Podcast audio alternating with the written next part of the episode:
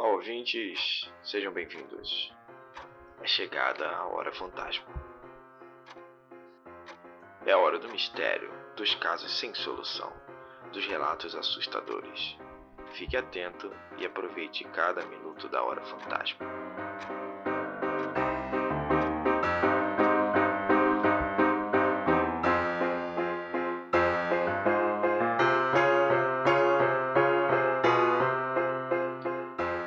Pessoal, Paulo Braga aqui e hoje eu quero apresentar o nosso especial do Dia do Folclore.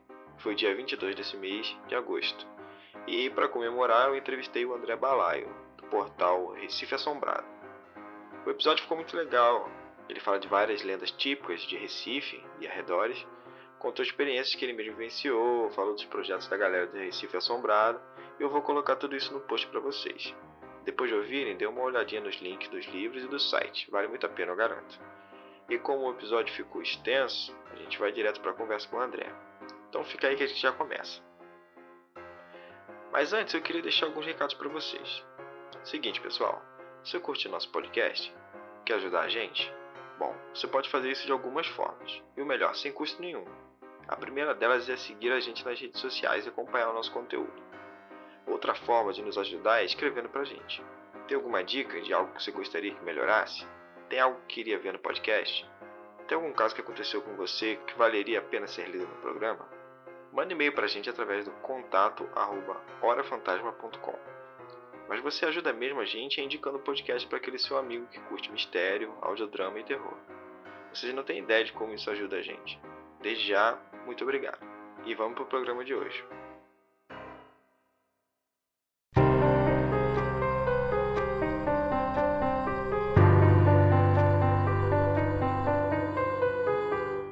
Olá pessoal, sejam bem-vindos a mais um episódio do Hora Fantasma. Eu sou o Paulo Braga e hoje o episódio é especial. Isso mesmo, o episódio de hoje é em comemoração ao Dia do Folclore. Aqui no Brasil, o Dia do Folclore é comemorado no dia 22 de agosto, né? E para falar sobre esse tema, que eu particularmente sou apaixonado, eu convidei aqui o André Balaio, que faz parte do portal Recife Assombrado. É, o André, para começar, eu queria que você falasse um pouquinho ou bastante, na verdade, né, sobre o projeto de vocês. Sei que vocês produzem bastante conteúdo em diversas mídias, tem reconhecimento bem legal na internet, promovendo uma cultura pernambucana e tal, né? Isso. Mas olha que curioso, o site de vocês, eu não só nunca tinha chegado até ele, né? Que é uma pena, porque eu gostaria muito de ter conhecido antes. Como eu só fui saber dessas assombrações desse caráter fantasmagórico de Recife, há coisa de uns dois, três anos, quando eu esbarrei com a obra do Gilberto Freire, né? o livro famoso As Assombrações do Recife Velho. Então eu queria que, antes de mais nada, você falasse um pouquinho sobre quem é o André e no que consiste o projeto de vocês. Ah, legal. É, boa noite, bom dia, boa tarde, né? Olá, Paulo. É, olá, ouvintes do Hora Fantasma.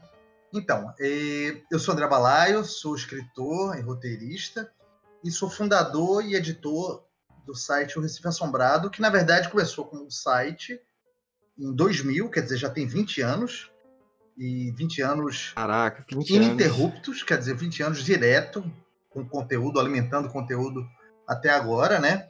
E com o passar do tempo, Ah, ele foi, foi, se, é, é, é, foi se multiplicando em outros formatos, em outras mídias. Então, nós lançamos livros, quadrinhos, peças de teatro, foram escritas baseadas no- nas nossas histórias, nos nossos livros, passeios turísticos é, assombrados pela cidade surgiram a partir daí também com nosso nossa consultoria. A gente criou roteiros e que hoje ainda são, quer dizer, pelo menos na época pré-pandemia estava acontecendo, né, esses passeios. Teve um longa-metragem que foi rodado e que foi lançado no ano passado, é, chamado Recife Assombrado, que eu e o meu sócio, quer dizer, o Roberto Beltrão, que também é escritor e faz o Recife Assombrado comigo, nós fomos corroteiristas desse filme. Temos feito muita, muitas lives e também estreamos recentemente um podcast do Recife Assombrado. Bom, sem uma série de coisas assim.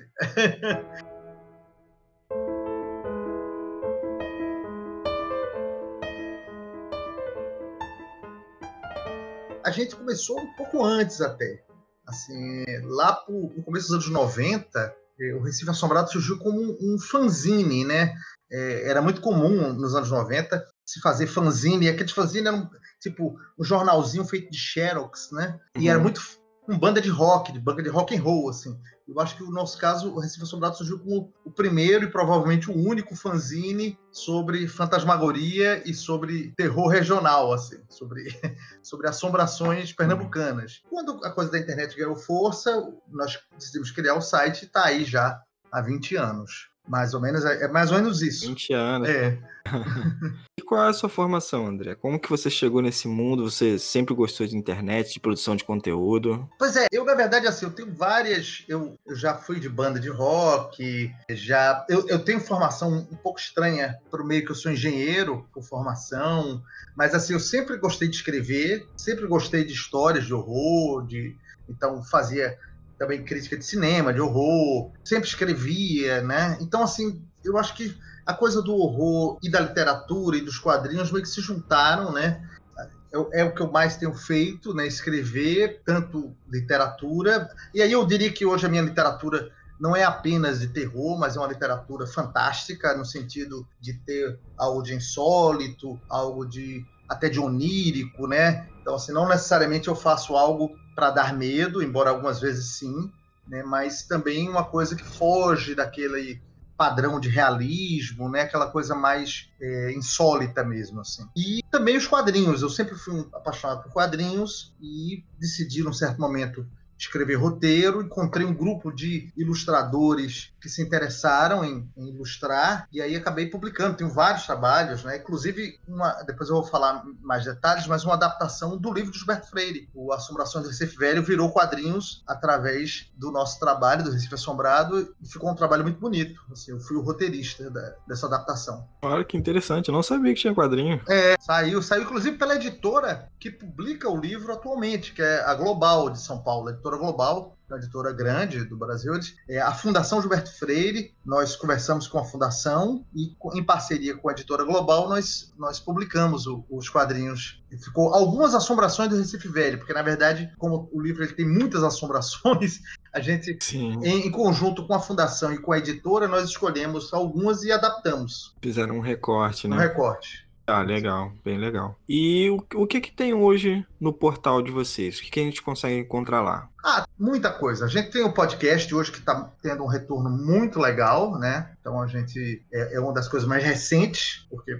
Tem alguns meses que a gente começou e tá, tá incrível, né? Mas também tem é, lendas, a gente tem muito, muito conteúdo sobre lendas, né? De pesquisa, de entrevistas que a gente faz com pessoas que, que supostamente viram ou que conhece gente que viu, é, pesquisa em livros. Né? Então tem muito, tem um material é, muito, muito legal de conteúdo. Tem também alguma coisa de quadrinhos, embora a maior parte está publicada mesmo no, no, em edições, né? Tem muita coisa. Eu convido as pessoas a acessarem depois é, o Recife Assombrado, tem uma letrinha O no começo, o recifeassombrado.com.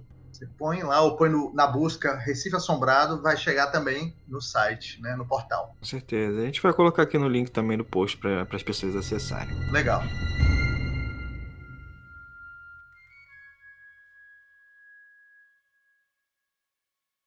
Você falou aí então de, de relatos. É, eu queria saber isso de você. De, da onde que surgiu essa paixão? Você já teve alguma experiência que você pode relatar pra gente? De que forma você teve contato com essas lendas?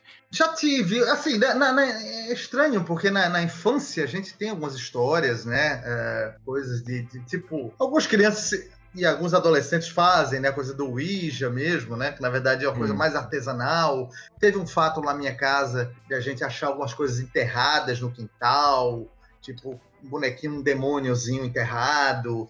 É uma coisa bem, bem assustadora, assim, uma vela em forma de demônio, uma coisa meio, não sei se era alguma coisa de Kimbanda ou alguma coisa assim, mas era uma coisa bem, bem hard, assim. E, e morei num prédio que era, tinha uma fama bem terrível, assim, e as pessoas viram, minhas irmãs viram, né? Então, assim, a, gente sempre acabou tropeçando nessas coisas ao longo. Né? Mas assim, eu acho que eu sempre gostei de, de, horror. Eu lembro eu muito jovem, muito novo ainda, ainda criança, é, acordando, é, fingindo que ia dormir e acordando para ver um filme tipo Meia-Noite, um filme de horror, né? Uhum. E também quadrinhos, eu, eu lia, a, tinha uma, na minha infância tinha a revista Cripta, que era, ela publicava horror baseado em duas revistas americanas, a Eerie e a Creepy. E aí eles, eles, eles traduziam, né? E era, e era muito bom, o material é incrível, assim. Pena que hoje não publica mais. Mas assim, eu gostava. Então, assim, eu acho que eu fui me, me chegando através do cinema e dos quadrinhos. Depois, aí sim, aí depois você vai conhecendo as coisas, vai conhecendo filmes do Mojica, vai conhecendo filmes da Hammer,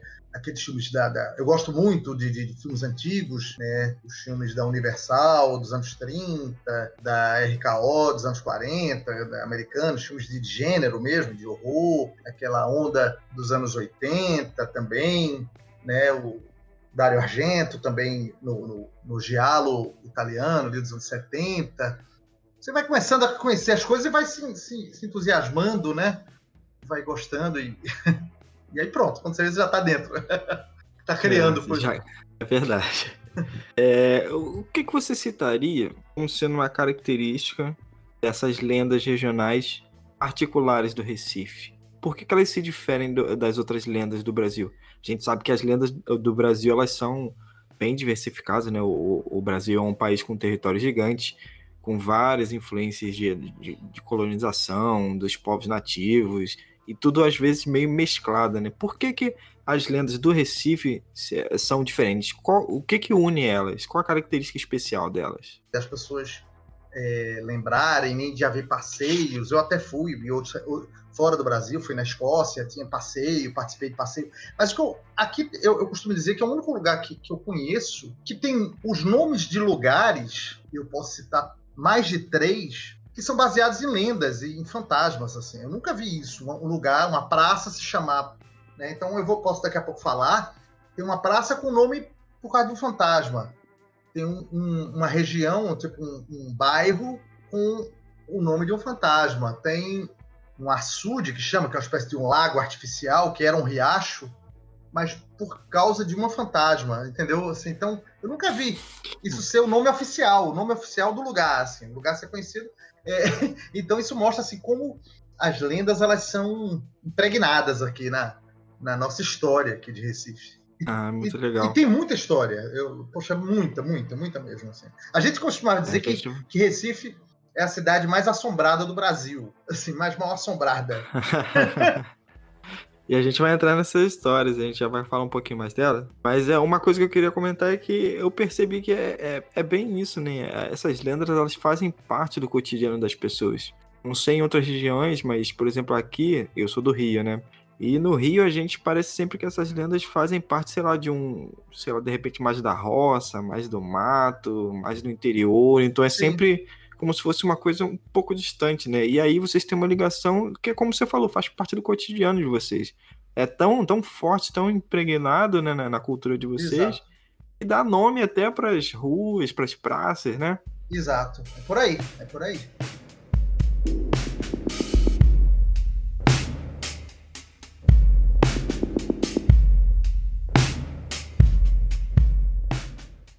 Então fala pra gente um pouquinho dessas lendas aí, o que, que você acha que vale a pena destacar aí? Ah, tem, tem bom, eu vou citar alguns. Bom, existem duas coisas. Existem é, assombrações, que são os fantasmas, os seres fantásticos. Existem também os lugares mal assombrados, que são alguns lugares conhecidos como mal assombrados. Eu vou citar alguns, né? Algumas histórias. Então, por exemplo, é, falando do, da, dos seres fantásticos, né? É, aqui tem um, um ser chamado Boca de Ouro, que ele é mais ou menos, ele lembra um pouco, assim, o, seria uma espécie de um Zé Pilintra, só que um Pilintra do, do, da, das religiões afro-brasileiras, só com a diferença que ele, na verdade, é, é, um zumbi. Ele tem uma cara de um zumbi, assim, com aquela roupa de malandro, assim, todo de branco, de chapéu Panamá. E, e ele está no livro de Gilberto Freire, e ele, ele tem uma, algumas características muito curiosas. Ele, ele aparece é, com a cabeça baixa, você não vê aquele rosto de zumbi, e aí quando ele levanta a cabeça, e aí ele pergunta se, se a pessoa tem fogo. Ele faz, tem fogo? Nessa hora a pessoa se assusta e sai correndo, e ele solta uma gargalhada assustadora, e ele, ele se move meio como uma espécie de, uma, de um teletransporte, porque a pessoa vai correndo e quando chega mais na frente ele aparece no, né, no caminho da pessoa, uhum. e a uhum. pessoa corre para o outro lado e ele aparece de novo na outra esquina, e ele vai aparecendo até a pessoa morrer de medo, desmaiar, ou ter algum, algum troço aí. Então, assim, esse é o, é o Boca de Ouro. Tem um bem antigo, conhecido como a cabra cabriola, que era também uma espécie de uma cabra, que ela. O preferido. Você conhece? ah, legal. Né? Então aqui tem muito forte a história da cabra cabriola, né? A lenda, e ela tem a história das crianças, da mãe que deixou os filhos trancados e ela chegou para ela, ela, imitava a voz, né, das pessoas. Então ela fez a voz da mãe, né? E as crianças abriram achando que era a mãe que estava chamando, né? Que a mãe disse: "Não abram para ninguém, só se só quando eu chegar que vocês abrem para mim". E aí ela imita, a cabra imita a voz, a cabra invade e come as crianças, né? É uma coisa bem.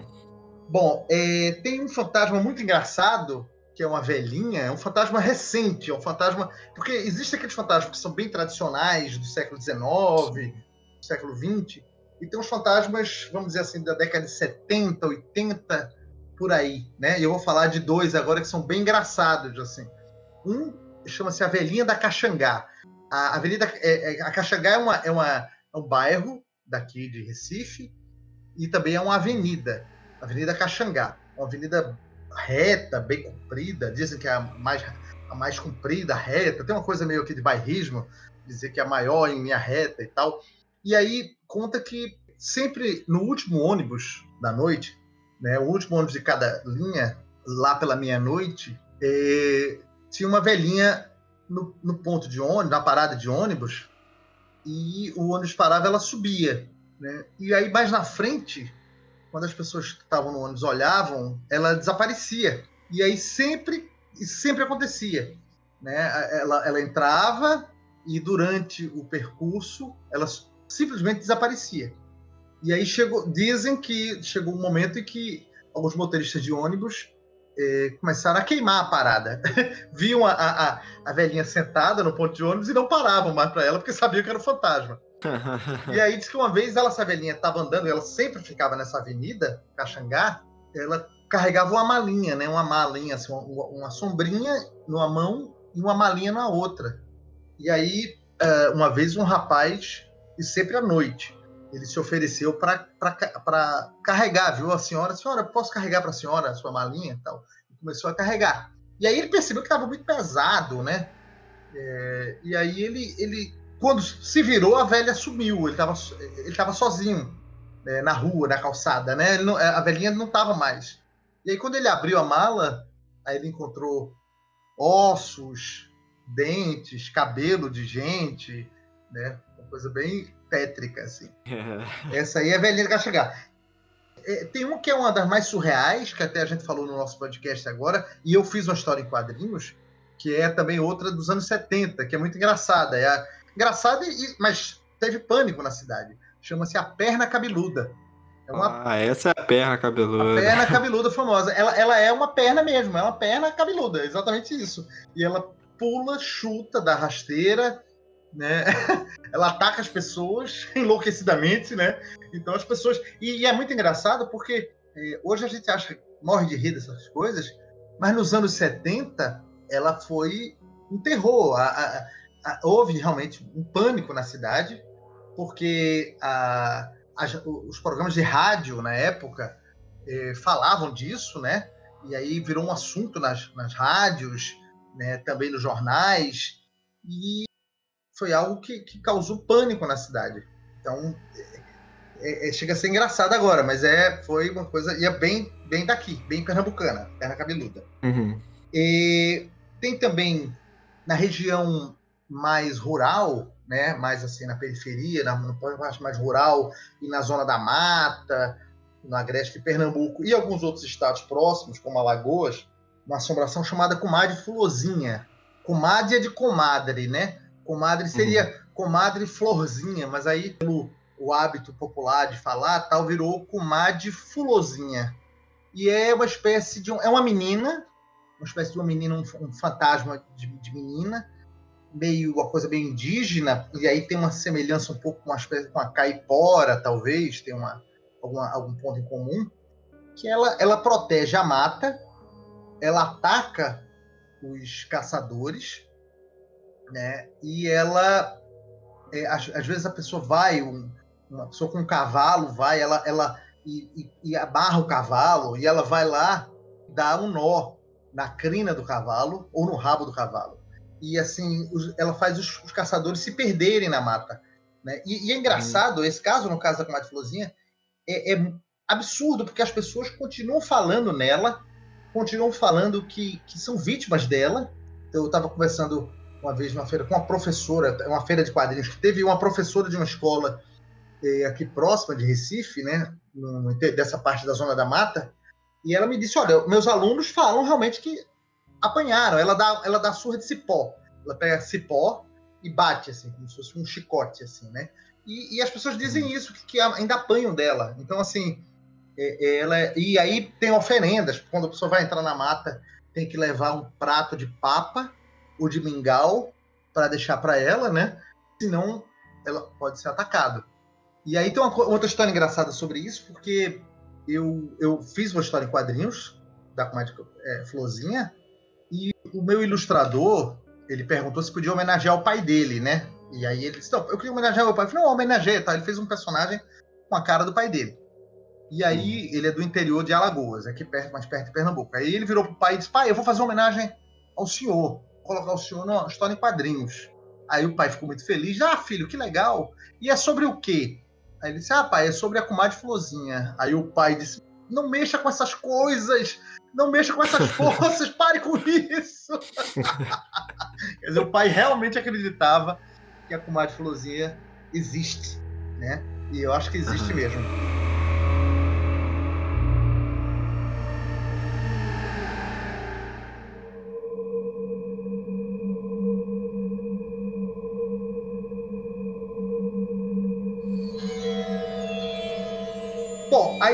Tem também. Ah, tem um que é bem tradicional, que eu acho que quase toda cidade tem. Só que aqui tem um nome especial, que é, a, é aquela personagem que da mulher bonita que anda perto do cemitério, né? E aqui tem uhum. essa também, que é a Galega de Santo Amaro. Santo Amaro é um bairro que tem um cemitério, o principal cemitério da cidade, chama-se Cemitério de Santo Amaro. E tinha, uhum. ao lado do cemitério, tinha uma oficina mecânica da empresa de ônibus da cidade, né, de uma empresa de ônibus da cidade. E aí contam que às vezes, quando chegava o último ônibus, né, o cobrador, o motorista, tal, quando eles estavam já indo embora, passava na calçada, isso já meia-noite, um pouco depois, né, uma loira bonita, né, e aí aconteceu de mais de um ser atraído e atrás, paquerando, dizer, pô, o que é que, né, a mulher sozinha essa hora, tem um pouco uma coisa de um assédio, né, assim, e eles vão lá tentar assediá-la, né, e aí quando, quando vi ela entrava no cemitério, tinha uma portinha aberta do cemitério, quando eles entravam, né, atrás, achando que talvez, quem sabe, podia rolar alguma coisa ali no cemitério, algum lugar escondido, né, e aí começavam a conversar com ela, e ela respondia, né, e eles perguntavam, e ela dizia o nome e tal, e aí, num determinado momento da caminhada dentro do cemitério, ela parava e dizia: Olha, eu moro aqui. E quando apontava, tava a foto dela na, na sepultura, assim. e na Nossa. hora ela virava uma caveira, é o que dizem, né? Então, a Galega de Santo Amaro. É, tem vários outros casos, então vou citar aqui. Tem um, um, um, lugar chamado a Cruz do Patrão, que é um lugar bem assombrado, está no livro de Berto Freire também. É uma, fica perto da entrada da cidade. A cidade ela fica na beira do mar, né? Então, assim, tem uma parte que, era um, que é um porto no Recife, e aí tem um istmozinho que era o caminho pelo, por onde entravam os navios, né? Antigamente. E aí eh, construíram uma, uma, uma espécie de monolito com a cruz em cima, né? Uma, base alta uma cruz para servir de referência para os navios entrarem na cidade, entendeu? Por isso que o patrão é um termo é, da marinha, náutico, né? Um termo que usam o patrão do, do navio, tal. E aí começou a surgir uma lenda. Isso eu estou falando ainda da época do tempo, no tempo da escravidão, né? Que eram os navios negreiros quando traziam os escravos. Alguns escravos morriam na no trajeto é, da África para o Brasil. E aí começou a surgir um, um boato na época que é, é, os, os escravos morrido, falecidos na viagem, eram enterrados ao lado dessa cruz. Isso depois nunca se foi provado, isso aí nunca foi achado ossada e tal. Só que aí isso virou uma lenda e começou a dizer que os fantasmas desses escravos ficavam assombrando as pessoas nesse lugar. E aí, é, na época, era um caminho que era o caminho mais curto para ir para a cidade de Olinda, que é a cidade vizinha de Recife. Nessa época, as pessoas iam a pé. E aí, esse era o caminho mais curto, mas as pessoas evitavam ir à noite por ali. Eles faziam um caminho mais longo para não passar ao lado dessa cruz, entendeu? Porque diziam que ouviam vozes, que viam fantasmas. E aí hoje é considerado, inclusive, o lugar mais mal assombrado é, do Recife.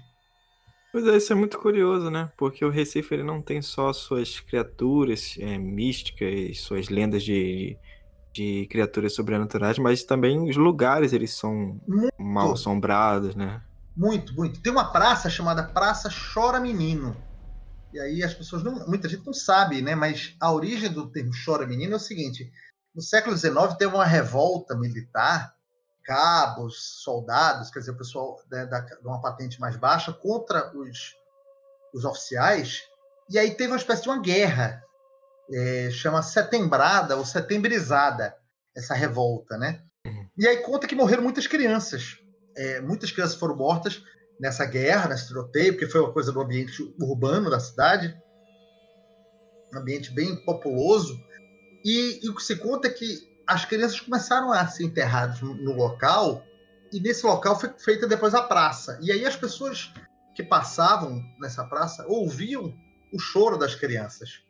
E aí virou Praça Chora Menino, por esse motivo. E ainda hoje é conhecido como Praça Chora Menino. E aí são os fantasmas das crianças que, que, que ficam chorando ainda, né? Quer dizer, dizem que. Tem, tem, gente que não acredita que diz que era barulho de sapo na época, né? o pachá de sapo. Mas não vamos dar crédito a isso, a gente acha que foi que foram as crianças mesmo chorando.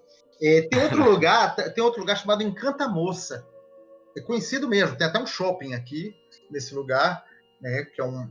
Não chega a ser um bairro, mas é uma localidade chamada Encanta Moça. E aí conta também de uma mulher que foi, foi morta por ciúmes, e a partir daí o fantasma dela passou a aparecer né, nesse, desse local. Né, um local aí de mangue e tal, ela começava, as pessoas iam passando e viam uma, uma mulher muito bonita e tal, e depois ela desaparecia. Né, o encanto aí é de se encantar, é de virar fantasma, de virar assombração, né? Então, esse lugar tem esse nome mesmo, Encanta Moça. É, que curioso. É, tem, outro, tem outra história também, é, hoje chama Açude do Prata, mas antes era conhecido como Riacho do Prata. Isso é sobre uma, uma figura histórica que dizem viveu num casarão ao lado desse riacho que hoje é um açude, é, chamada Branca Dias. Embora que isso é mais um, uma lenda. Branca Dias existiu realmente uma Branca Dias histórica, mas não se sabe ao certo se ela morou lá. Provavelmente não, inclusive. Mas assim, dizem que ela era muito rica, que ela inclusive traiu. Pernambuco, durante o tempo, foi, foi uma possessão holandesa. Né? Os holandeses invadiram aqui, na época ainda da colônia, e durante eu acho que 17 anos, ficaram aqui os, os holandeses, né? E aí ela, ela aderiu, tal, e dizem que ela foi presa e foi enviada para a Santa Inquisição, para ser, né, sob acusação de ser herege e tal. E aí dizem, aí que entra a história da assombração, que ela tinha as pratas dela, né, tanto a parte prataria mesmo de, de baixela, essas coisas, né, de, de, de refeição, mas também as pratas, as joias e tudo, e ela juntou tudo e colocou, e cavou e colocou na margem do riacho, desse riacho. E esse riacho passou a, conhecer, a ser conhecido como Riacho da Prata, por causa disso. E aí dizem que sempre que a, as pessoas procuravam né, achar, cavando, tentando encontrar essa prata, o fantasma dela aparecia para assustar as pessoas, para afastá-las, né, para elas não, não pegarem essas joias e essa, essa prata. Bom, o que mais? Tem também tem uma história de um personagem chamado João Galafuz, também conhecido como João Galafuz, que é uma, uma espécie de um fogo-fato, né? aquela, aquela entidade que é meio. parece uma fumaça, né? Meio azulada, e ela aparece nas pedras do mar, né? nos arrecifes. Né? Recife, até pelo nome da cidade, ela, ela tem muito esse tipo de coral, né? essa, essa formação rochosa em algumas praias. Né? E aí dizem que sempre que aparece esse esse fantasma, que é, uma espécie de uma luz incandescente, assim, à noite, né? É mau presságio de que alguém vai morrer, num, é, um pescador vai, vai morrer num acidente, né? No mar, alguma coisa assim. Então, começaram a associar isso, né? Essa assombração com o mau presságio. Você falou aí da, do, do fogo fato. Sim. Ele seria é, esse tal do fogo das almas também? Tem alguma associação? Tem, mas é, o fogo, fogo das almas, né? É, ele também é, é, ele aparece no interior daqui como sendo umas bolas de fogo, né? Umas bolas de fogo hum. que chegam até a se chocar. Dizem que são duas almas que estão de duas pessoas que, né? Então tem também, né? também tem aquele caso do fogo fato que é visto no cemitério, né? Que aí dizem que é a combustão mesmo da, da, da, da matéria humana, né? Que está sendo é, consumida, né? Pelo, por, pelos micro-organismos, né? Mas nesse caso específico que eu falei, é na beira da praia. Não, não, sei, não teria uma explicação muito científica é, né? para isso, né? Mas é, mas faz, é, deve ser a mesma lógica, assim. Né? Eu já ouvi também relatos de que esses fogos guiariam pessoas até alguns tesouros, alguma coisa escondida assim na escuridão. Pode ser. Tem algum tipo de lenda que, que Não, teria... a, a, aqui se fala muito em botija, sabe botija? Botija é aquela é uma espécie de, de recipiente assim de couro uhum. Que onde se, o pessoal era muito comum antigamente, né? As pessoas escondiam moedas de ouro, joias, dinheiro, né? Antigo. Uhum e aí cavavam o chão e enterravam a botija, né? E aí é muito comum, tem muita história de botija que, que diz que a pessoa sonha com alguém que já morreu e a pessoa diz, olha, eu enterrei a botija em tal lugar, ali perto de uma da cerca, e aí a pessoa ia lá e, e achava mesmo a botija, né? Uhum. Mas também tem Poxa. história de fantasma que faz o contrário. A pessoa cavava procurando a botija e o fantasma aparecia para afugentar a pessoa. é um fantasma mais econômico, né? mais muquirana. Assim. é, bom, tem outros fantasmas. Tem, tem, também um fantasma da debutante, que é uma história de uma. É, havia um clube muito tradicional aqui. Hoje, hoje é, um, é, uma casa que é um sobrado, na verdade, que é um museu, assim. É bem bonito ele e tal. E aí tem uma escadaria alta, né? E aí dizem que teve uma moça que ela, ela desceu, ela quando ela estava na festa de debutante dela, ela descia essas escadarias e ela escorregou, acabou caindo, batendo com a cabeça e morrendo. E aí depois disso o lugar passou a ser assombrado por essa por esse fantasma dessa debutante. Ela aparecia sempre com aquele vestido bonito assim do baile de debutantes e tal.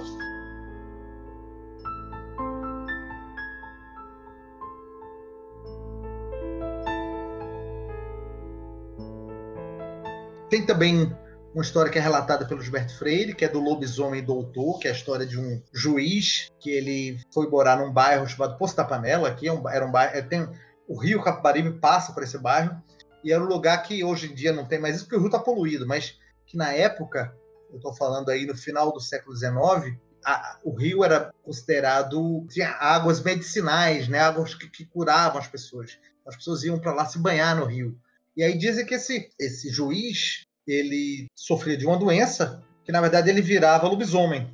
E aí ele foi tentar se tratar nas águas do rio, né? E foi morar numa casa próxima e aí passou a assombrar a, o bairro e é o lobisomem doutor. E aí tem, ele tem uma característica muito parecida, muito peculiar porque ele tem ao invés daquela cara tradicional de lobisomem que a gente conhece do, do cinema, né? Que é do lobo ele tinha um focinho de porco. Assim, ele tinha uma cara meio de porco, assim, aquela, aquele, aquele nariz, aquele focinho chato, assim, né? Com, com as narinas bem abertas, assim, como se fosse um porco, tá? Então, é uma mistura, né? É uma de mistura. Lobo com porco. De lobo com porco. Então esse é o lobisomem É meio diferente. É. Tem um muito conhecida, porque teve um livro, e que, na verdade, provavelmente é, surgiu por causa do livro. Tem um livro chamado A Emparedada da Rua Nova, é, de um autor chamado Carneiro Vilela, um autor conhecido daqui, e que fala de. É um, é um, na verdade, é um romance de costumes e que fala de uma família, né? E aí de várias histórias né, referentes a essa família. E a, a mãe, a esposa de um, de um português, ela se apaixona por um rapaz, trai o marido, mas esse rapaz também tem um caso com a filha dela. e aí acabar engravidando a filha. E o pai, ao descobrir, é, decide emparedar. O que é emparedar? Emparedar é você pegar, você imobiliza a pessoa, no caso ele imobilizou a filha viva e construiu uma parede e ela ficou presa na casa e ela morreu, Nossa. né? E dizem que isso era um costume, uma, uma punição que era comum e as pessoas em algumas algumas situações quando iam reformar uma casa quebravam a parede e encontravam um esqueleto, né? E aí tem essa rua aqui no Recife, uma rua tradicional chamada Rua Nova, que de Nova só tem um nome, porque é uma rua bem antiga, né? também do século XIX. E aí contam que num sobrado dessa Rua Nova, inclusive até eu sei até o número, eu sei até qual que sobrado é esse, acho que é o número 200, inclusive, mas assim, que, que, que essa moça foi emparedada, né? Isso está no livro, no livro do Carneiro Vilela. Só que aí as pessoas lá é, tem uma, uma, uma loja hoje em dia, né, no, no e as vendedoras dizem que, que veem essa, essa assombração, que já viram, tem, as pessoas contam que veem essa assombração nesse sobrado, né? Ela aparece dessa moça que foi assassinada pelo próprio pai. Ah... Misericórdia. é, deixa eu ver mais. Ah, tem os sobrados aqui, tem muitas histórias. Tem um bairro chamado bairro de São José, que era muitas histórias. O teatro mais tradicional daqui, que é o Teatro Santa Isabel, tem várias histórias também. Diz que tinha uma bailarina que o, né, o teatro fechado tinha o, o, o, vigia, né, o vigilante que toma conta, e às vezes ele ouvia, ele entrava e aí ele via um fantasma dançando na, no palco, sozinho, assim, fantasma bailarina. Tem também dessa mesmo teatro uma senhora gorda, que era uma senhora da sociedade pernambucana, que morreu, e ela continuou sendo vista é, na plateia dos espetáculos, sentada Nossa, lá. Curioso. É. Mais de um fantasma, então. Mais de um fantasma nesse lugar. É. Tem também um piano que tocava sempre nesse mesmo teatro. Né? O som de um piano, também o vigia andando. Quando eu vi um, uma musiquinha tocando, quando eu ia ver, não achava nada, né? Não tinha nada. Né? Nem o piano. Coitado desse vigia. É. é, tem outro que é uma espécie de um ser assustador chamado Pai do Mangue. É, Recife tem, um, tem uma, uma, vegetação de mangue, né? Que é uma espécie de. que aí daí surgiu o Mangue Beat, o, a, o estilo, né, a, a, música Mangue Beat, que é do Chico Sainz e tal, mas é porque mangue é uma uhum. vegetação que fica na beira do rio, que é uma espécie de pântano, assim, né? Fica uma coisa meio a lama, uma vegetação de sim, pântano. Sim. E aí é, tem um ser que algumas pessoas dizem que é invisível e outras pessoas dizem que ele é um monstro, né? Que ele ataca também, que ele aparece, tal, chamado Pai do Mangue. E aí alguns barqueiros né? Ainda hoje falam que veio esse, esse, esse pai do mangue. Já que você falou aí do pai do mangue, eu anotei um aqui. Ah. Que não sei se é parecido, mas o nome acaba remetendo, que é o Nego d'Água. O Nego d'Água, maravilhoso. Bom, o Nego d'Água não é aqui. É, ele também é conhecido como Caboclo d'Água. Ele é. Quer dizer, depois eu descobri que ele é, ele é de vários lugares, mas ele é principalmente daquela região do Rio São Francisco, que é uma região do sertão aqui de Pernambuco. Tem, o, Rio, o Rio São Francisco passa, né, numa cidade chamada Petrolina, e ele divide Pernambuco e Bahia, e do lado da Bahia tem a cidade de Juazeiro. E aí é muito comum lá, inclusive, eu não sei se você já viu alguma foto, alguma coisa, os barcos, eles têm uma carranca, né? Carranca é uma espécie Sim. de uma, uma esculturazinha pequena de madeira tal, um, um aspecto bem horrível assim. E dizem que essa carranca é para espantar o nego d'água, porque o nego d'água ele ataca mesmo ou a pessoa que está tomando banho no rio, né, ou mesmo os barcos, ele virava os barcos. E aí lá no, na beira do rio tem uma estátua desse nego d'água. Eles fizeram uma estátua, tem esse ser tá lá. É, é, ele parece um pouco, eu vou, vou te contar. Lembra aquele filme do A Forma da Água do uhum? Do, do Del Toro, né? Do, do Guilherme Del Toro.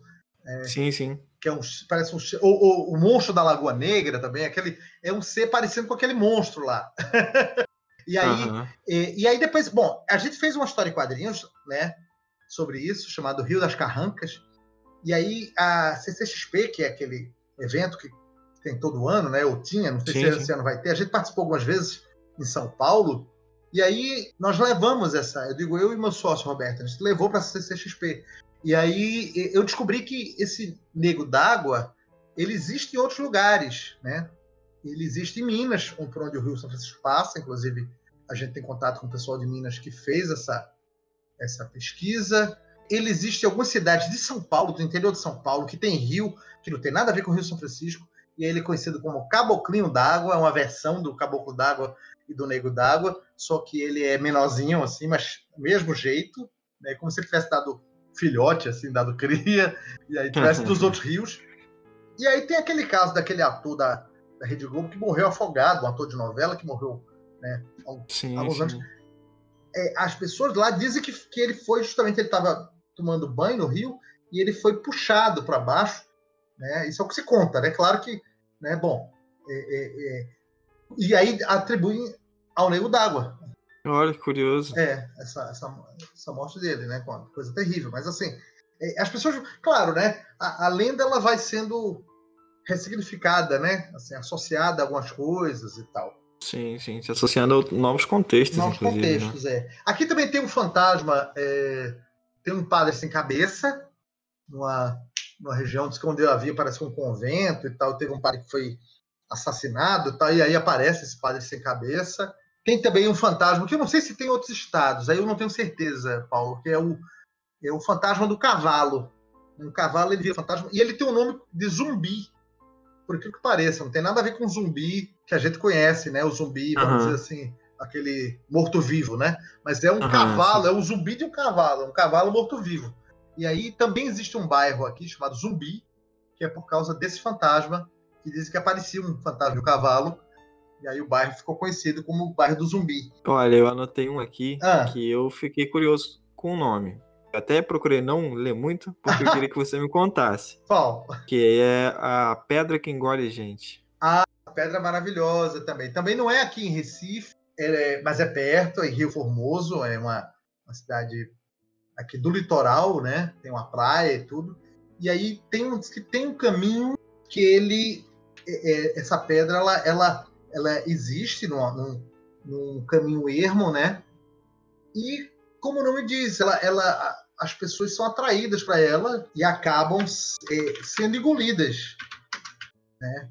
Então assim é, é uma lenda não muito conhecida, né? Mas é uma lenda bem atual ainda. As pessoas falam dessa pedra. É, tem o, o Papa Figo, né? Que eu acho que ele é bem difundido no Brasil inteiro mas inclusive está lá no site de vocês.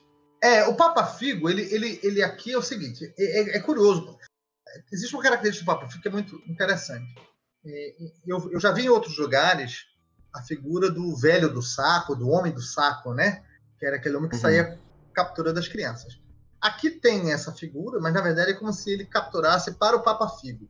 E aí existe uma situação que é terrível, porque existe uma família daqui uma família tradicional, que ela é associada como se é, fosse um integrante dessa família e tem justamente o, o casarão onde essa família morava. E isso tá é, o Papa Figo é uma das histórias contadas pelo Gilberto Freire. Quando nós fizemos a adaptação do quadrinho embora ele não diga que essa família né em nenhum momento ele disse essa casa hoje em dia, onde essa família morava, esse casarão, uma mansão da cidade, ela hoje é ocupada por um tribunal, né, um tribunal TRE daqui, assim, um, um órgão público, né? Mas aí eu fui lá, tirei foto da casa e, e disse pro meu ilustrador, olha, a referência da casa do Papa Figo é essa aqui. e aí ele fez baseado na, nesse casarão dessa família, que foi no passado dessa família, né? Que não é mais. Que curioso.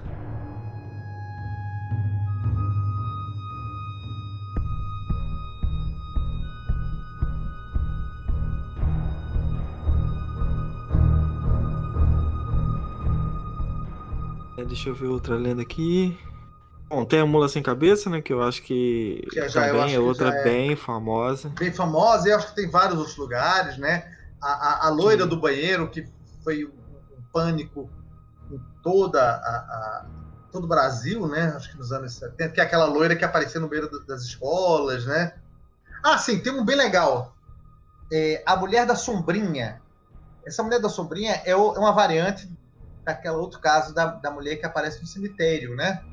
Da, da mulher que é assediada. Só que essa mulher da sombrinha, ela, ela é no município de Catende, uma cidade aqui também da Zona da Mata, e é a mesma história, só que o engraçado é que depois é, criaram um bloco de carnaval. Então, hoje em dia, existe um bloco de carnaval que sai nessa cidade, que atrai turistas, inclusive, que é um boneco. E, é e tem um boneco da mulher segurando a sombrinha, que é a tal mulher que, que é assustava as pessoas no cemitério. E é mais uma prova de como isso está muito impregnado na cultura de vocês aí. Né? Muito, né? é verdade, é verdade. Mas é, Recife, ela, ela, ela tem muito essa, essa coisa é, é, de, de, de, regiões que são conhecidas pelos fantasmas, né? Lugares específicos. Sim, sim. E aí tem um, o Pátio de São Pedro, que é um deles, é um, um pátio que, que tem uns, uns sobrados e tem várias histórias de assombração, né? Bom, e a gente tem uma coisa legal, é, é, Paulo, que é o seguinte: eu e Roberto, a gente fez algo que, que sempre acontece, quer dizer, já foi feita essa experiência várias vezes, que é reunir escritores para passarem uma noite acordados escrevendo cada um uma história de terror. Em 2017, nós fizemos isso, só que nós fizemos na Casa Museu de Gilberto Freire, onde fica a Fundação Gilberto Freire, que era a casa onde o Gilberto Freire morava. E aí nós reunimos, fomos ao todo oito escritores e passamos, chegamos assim às sete, oito da noite e saímos às sete da manhã. Passamos uma noite escrevendo, né, escrevendo histórias de, de, de terror, de assombração e foi bem legal. Olha, maravilhoso. Vocês foram na casa, passaram Nós, todos a é, noite lá.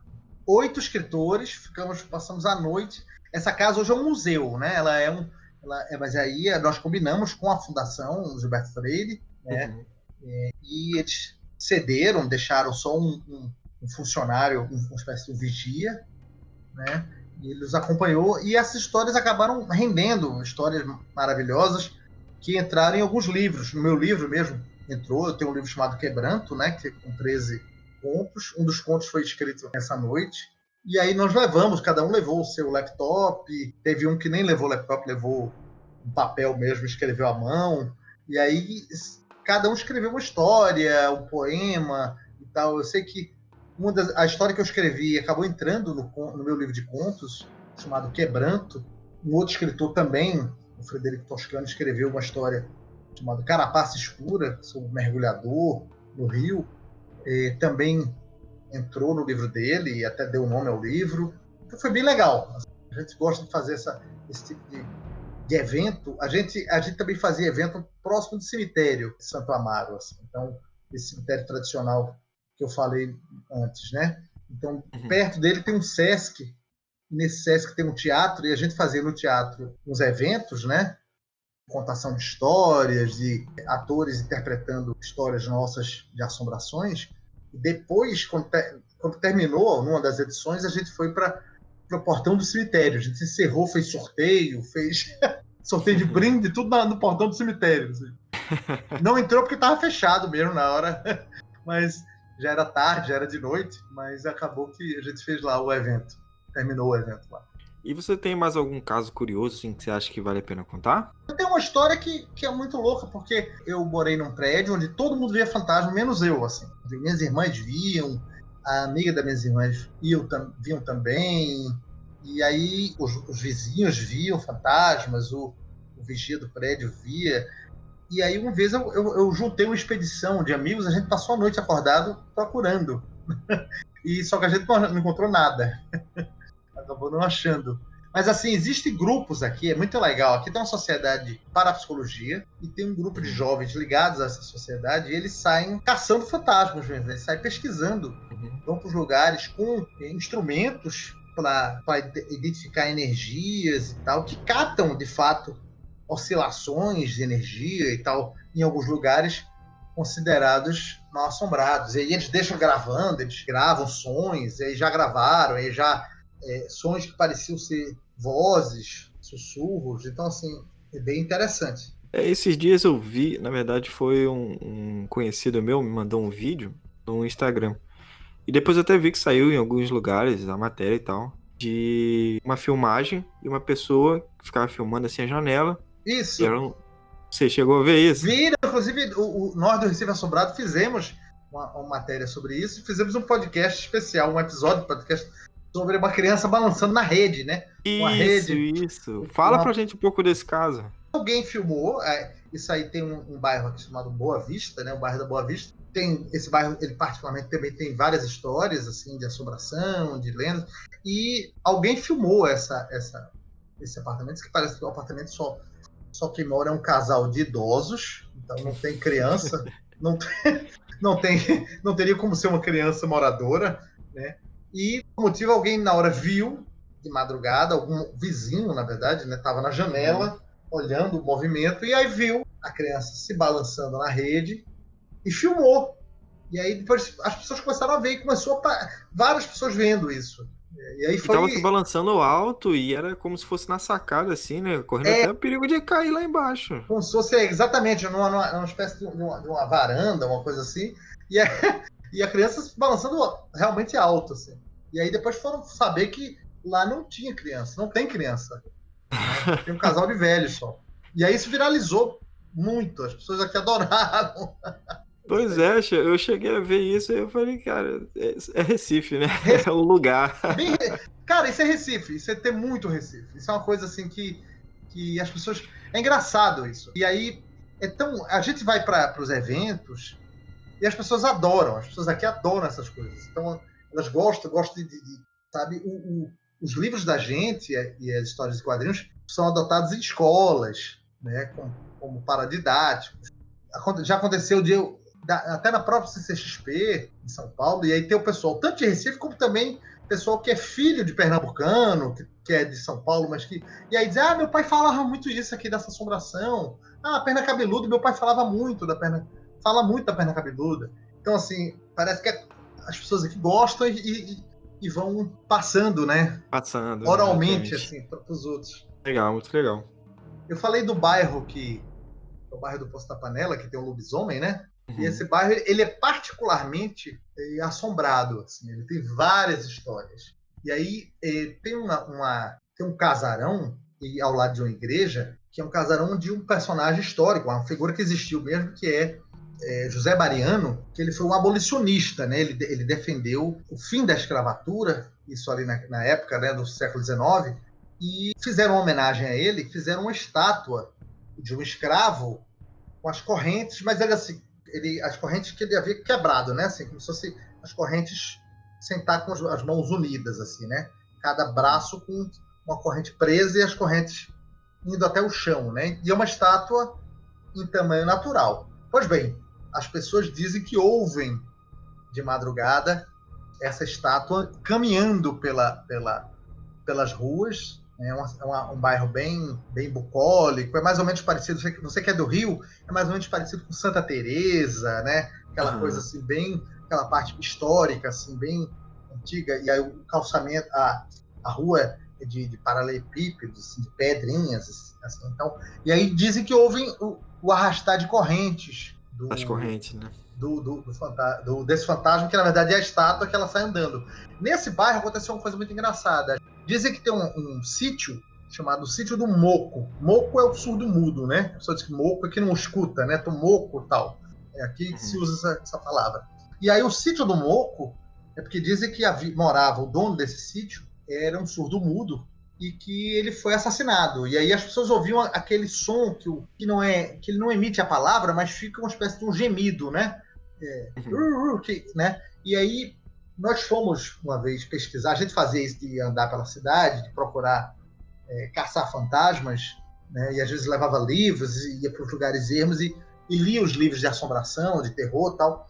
E aí nós fomos nesse sítio, e era tipo às seis da tarde, assim, e a gente ouviu um, um som estranho, como se fosse alguém realmente, e a coisa mais louca, veio uma coruja, era uma coruja branca, uma coruja enorme, veio voando, batendo asas, assim, voando, e, e passou.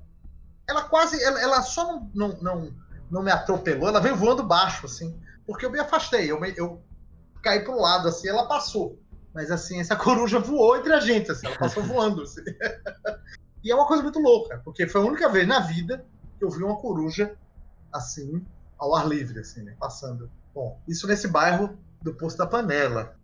Tem muita história. Tem também um, um de um Visconde que morreu, que é o Visconde Suassuna, que ele, ele ficava pedindo, é, ele ficava na porta, até, até esse Gilberto Freire fala, pedindo missa, ele ficava na, pedindo que as pessoas rezassem missa pela alma dele. Né? Tem também um casarão de, de um, de, o dono morreu também, e aí ele se viu o fantasma dele. Fantasma de criança tem alguns casos histórias. Ah, sim, tem uma história, inclusive, de um fantasma de um menino na própria casa, na própria residência do Gilberto Freire, diz que tinha um fantasmazinho que aparecia lá, de um garoto. De criança? De uma criança. E o próprio Gilberto Freire era o único que não via. Todo mundo via esse fantasma. E o Gilberto Freire conta que ele louco para ver. E aí, uma vez. E aí, parece que foi a esposa de Gilberto Freire, ou foi a Nora, mandou rezar uma missa. E aí, depois disso, o fantasma não apareceu mais. E aí ele ficou danado. Ele ficou com raiva. Pô, não era pra ter e todo mundo viu menos ele. É, não era pra ter afastado esse, esse, esse fantasma.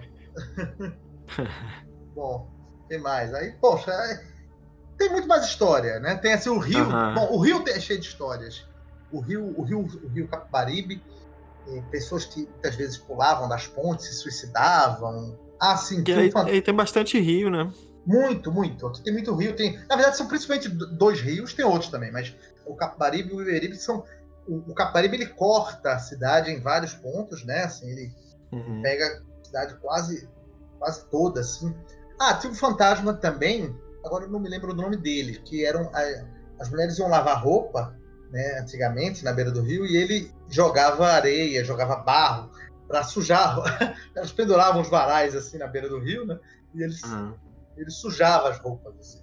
Porque aqui tem essa coisa, tem o fantasma às vezes ele, ele ele não é exatamente só para perseguir a pessoa, né? Ele é meio zombeteiro, assim, né? Ele faz uma. Uhum. gosta de, de. Travessura, né? Uma travessura, exatamente. Tem um bairro também chamado. Tem um bairro chamado Afogados aqui. Uhum. Conta que uma vez teve uma enchente do rio que matou muita gente né, nesse bairro. É por isso que o nome do bairro é Afogados, inclusive.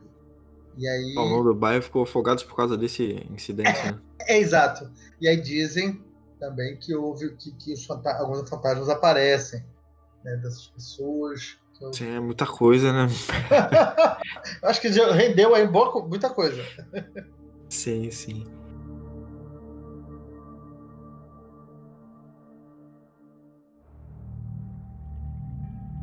André, eu acho que a gente vai é, partindo então para os livros, para as indicações de livros de vocês e tal. Legal, legal. Pode ser?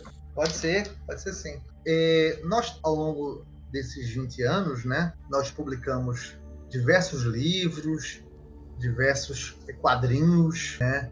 Então, uh, o primeiro livro chama-se Histórias Medonhas do Recife Assombrado, é uma coletânea de textos publicados no site, né, um livro de 2002, então tem, já está na quarta edição, bem legal. Tem outro chamado Mal Assombramentos, é, os arquivos secretos do Recife Assombrado. Temos um que foi relançado agora, que é o Almanac Pernambucano dos Causos, Malassombros e Lorotas. Lorota que é mentira, né? Então, assim, ele reúne todos uhum. os boatos, todas as histórias estranhas. Então, foi o, o, Roberto Beltrão, que faz o site comigo, e uma folclorista chamada Rubia Lócio, que escreveu esse. O Roberto, ele tem também um de contos chamado Na Escuridão das Brenhas. É, eu tenho o Quebranto, que publiquei pela editora Patuá de São Paulo, que eu já falei. Que é esse é, que você escreveu lá na, na, na, casa, né? É, um conto eu escrevi na casa. Um dos, são 13 contos, né? Um deles foi escrito nessa casa do Gilberto Freire. A gente tem quadrinhos, tem Malassombro, duas histórias, Assovios na Mata, que é da comadre Florzinha, daquela caipora que eu falei, que parece uma caipora, né? É, tem a Maldição Circular, baseado na brincadeira do copo, que a gente chama, que é uma versão do Ouija, né, que é um copo que ele vai se movendo. Temos também a adaptação do livro de Gilberto Freire, né, algumas assombrações do Recife Velho. É, o Roberto também tem um que é uma história de uma cidade aqui do interior, a cidade de Triunfo, e a história de uma mulher que fez um pacto com o diabo. Então é a Sinhá e o Diabo. E aqui tem uma coisa legal, que tem uma cena de, de autores de literatura fantástica, literatura de horror bem legal. Né? Então, tem o Frederico Toscano, João Paulo Parísio, o Romulo Cesamelo, o Geraldo de Fraga, são autores que escrevem literatura de horror também. Bom, basicamente é isso. A gente está com nossos livros tanto no, no, site como também na Amazon. Só pode ir na Amazon e se digitar Recife Assombrado, vai encontrar os livros, né? E essas várias publicações, quadrinhos. Tem outro também chamado Estranhos Mistérios do Recife Assombrado. Tá tudo lá. Tem uma, uma, uma história em quadrinhos chamado Rio das Carrancas, que eu falei, que é com o, o Negro d'Água. Então, o, o, procurar se digitar Recife Assombrado na Amazon, vai encontrar aí essa, várias publicações nossas. É, era isso que eu ia perguntar. Como é que eu faço para encontrar? É, tem no site de vocês? Tem link para comprar? Tem na Amazon? Onde que a gente consegue encontrar Tem tanto livros? no site, vou colocar o recifassombrado.com, aí vai na loja, na loja assombrada, e aí encontra, né? O, tem lá os links. Uhum. No, na Amazon também. Você digita Recife Assombrado e aí vai encontrar os livros. Beleza, André. Cara, gostei muito da nossa conversa. Ah, legal. Adorei saber um pouco mais das lendas. Já conheci algumas, né, por causa do livro do, do Gilberto Freire, como você falou. Sim. Mas é sempre bom te conhecer mais, né? Ainda mais de alguém que vive isso, né? É, é outro olhar, né? Legal. Convido você aí um dia vier a Recife, a gente faz contato, a gente também. E ao ouvinte, eu convido o ouvinte a acessar o site, conhecer o site, ler os livros, os quadrinhos. Esse universo vai, vai conhecer com mais é, detalhe, né, com mais propriedade esse, esse universo mágico aí de, do Recife. Com certeza. Todos os links é, eu vou colocar na postagem, né, para o pessoal conhecer um pouco melhor, acessar o site e ver todo esse, esse conteúdo que vocês produzem. Como você falou, já há 20 anos, né? Exato. Tem bastante conteúdo para acessar, para conhecer mais desse folclore tão particular aí de Recife, né? Exatamente. É um, é um folclore muito rico, né? Assim, ele, ele tem, acho que ele, Recife ela, ela tem uma coisa que ela ela, ela tem muito forte a, a, as três influências da nossa formação, né, indígena, afro e, e, e, europeia, né, portuguesa, e eu acho que Recife, ela, ela, ela, cada um trouxe um lado sobrenatural, de certa forma, que se juntou e, e deu nisso, né? Com certeza, é um cenário muito único. André, brigadão pela sua, sua entrevista aqui pra gente, obrigado pela sua participação. Obrigado, e Paulo. Feliz dia do folclore para você aí. Valeu, pessoal do, dos ouvintes do Hora Fantasma. Feliz dia do folclore para vocês também aí. Forte abraço. Então, a gente vai ficando por aqui. Esse foi mais um Hora Fantasma.